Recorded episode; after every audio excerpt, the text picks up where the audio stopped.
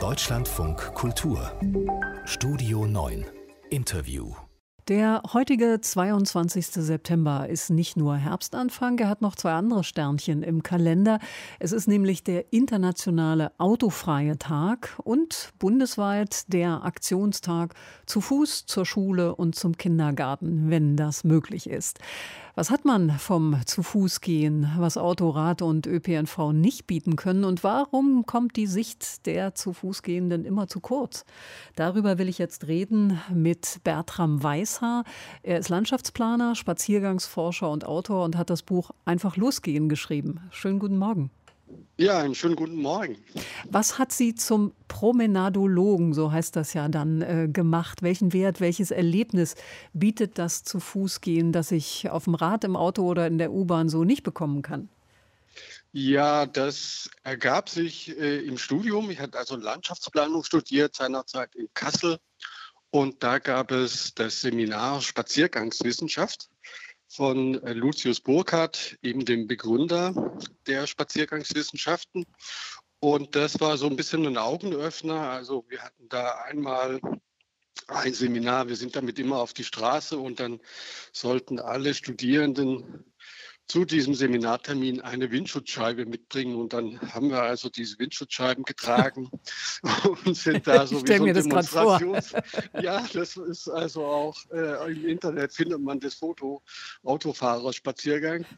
äh, das war eine köstliche Sache. Und das war wirklich ein Augenöffner, weil das zeigt, ähm, dass die Art und Weise, wie wir uns eben tagtäglich bewegen, das bedingt unser Bild, unser Verständnis der Stadt und mhm. auch der Welt. Also äh, Schöner wenn, ist ohne Scheibe, auf Deutsch gesagt. Schöner ist ohne Scheibe.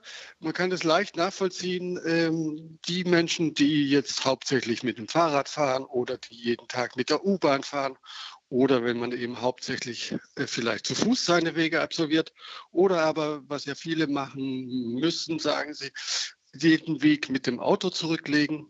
Man kommt dadurch zu, man ist ja immer auf den entsprechenden Wegen unterwegs. Zu Fuß kann ich überall hin. Mit dem Auto, mit dem Fahrrad bin ich auf entsprechende Wege angewiesen.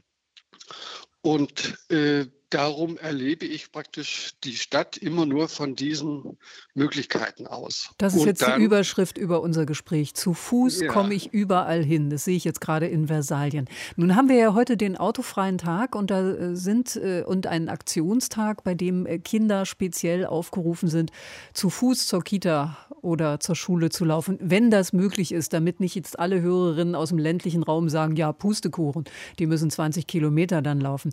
Warum ist das reden wir von den Kindern in den Städten, wo das möglich mhm, ist. Warum ist ja. das so wichtig? Ähm, naja, so wie man aufwächst, so wird man geprägt. Das denkt man ja als Kind erstmal, das ist die Normalität.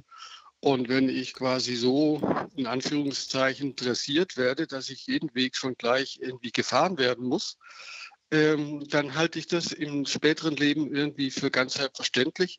Während andersrum, wenn ich jeden Tag äh, zu Fuß zur Schule gehe, dann ist das die gelernte Normalität. Und dann äh, ist es natürlich auch so, während dem Gehen äh, haben auch die Kinder eben äh, sinnliche Eindrücke. Sie begegnen dann den Mitschülern schon einige Meter vor der Schule und kommen da gleich schon mal wieder ins Gespräch miteinander oder gehen dann vielleicht, wenn sie ein bisschen älter sind, auch äh, gemeinsam zurück. Oder es gibt ja auch das Modell des äh, Schüler-G-Busses, also dass sich einige Kinder zusammentun und ihren Weg gemeinsam gehen, begleitet von einem Elternpaar.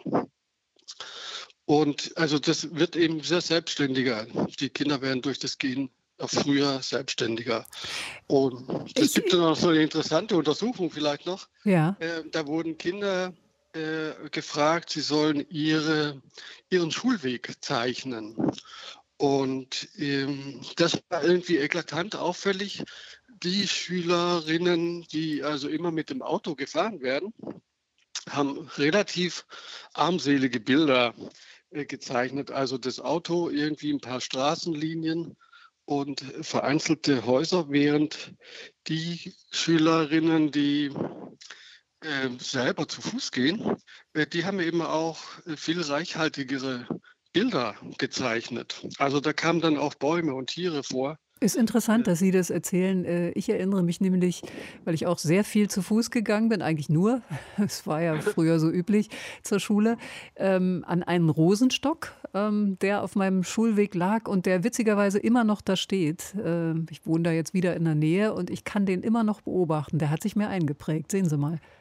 Ja, also das ist eben das, wenn man eben sinnliche Eindrücke hat. Sobald man äh, zu Fuß vor der Tür unterwegs ist, was man ja in so einem geschlossenen Sofa-Kabine äh, ja eben nicht mehr hat.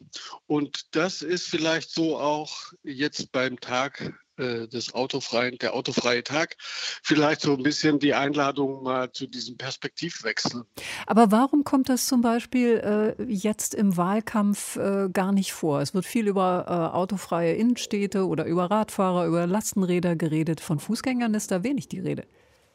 Ja, das ist quasi, äh, wenn ich das mal so sagen darf, irgendwie so diese Chaka unserer Gesellschaft heutzutage, dass sie quasi alles mit Wunderwaffen äh, regeln möchte und nur nicht irgendwie mal über das eigene Verhalten nachdenken oder auch äh, der Politik traut man nicht zu, dass sie uns irgendwie äh, zu Änderungen irgendwie äh, Anlass gibt. Also äh, das Unwort des Jahrzehnts ist ja Verbot. Und deswegen wird praktisch nur über Elektromotor oder über solche Dinge geregelt, die, die uns selber nichts abverlangen. Und, Dabei äh, verlangt einem Gehen doch viel weniger ab. Also Sie könnten doch die Kandidatinnen mal einladen, mit Ihnen spazieren zu gehen. Ja, das äh, mache ich beispielsweise mit dem Oberbürgermeister von Leipzig, Herrn Burkhard Jung. Das ist quasi auch eine Methode, um den Stadtvätern der Stadtverwaltung, den Stadträten äh, die Belange des Fußverkehrs nahezubringen, dass man sie mal zu Spaziergängen einlädt und dann explizit die Gehwege in den Blick nimmt. Und dann sieht man an vielen Stellen, dass vielleicht für die Autofahrer äh, jeweils drei Fahrspuren sind, der Gehweg dann nur ganz schmal ist. Und äh, das große Malheur sind natürlich immer die Stehzeuge, also die Parkplätze. Ähm, sobald man im öffentlichen Raum irgendwas verbessern möchte, äh, neu gestalten, dann kommt man sofort immer in Konflikt mit den Parkplätzen. Und äh, also das ist quasi unumgänglich. Äh, und da haben wir jetzt eben einfach äh, über 50 Jahre lang was versäumt und äh, da gibt es jetzt einiges nachzuholen. Der Spaziergangswissenschaftler Bertram Weiß war, Weißhaar war das am heutigen autofreien Tag, am internationalen autofreien Tag, zu dem Aktionstag, an dem sich Kinder und Jugendliche mal zu Fuß zu Schule und Kita bewegen sollen. Ich danke Ihnen für das Interview hier im Deutschlandfunk Kultur. Ja, sehr gerne. Ich wünsche gute Wege heute. Ihnen auch. Tschüss. Tschüss.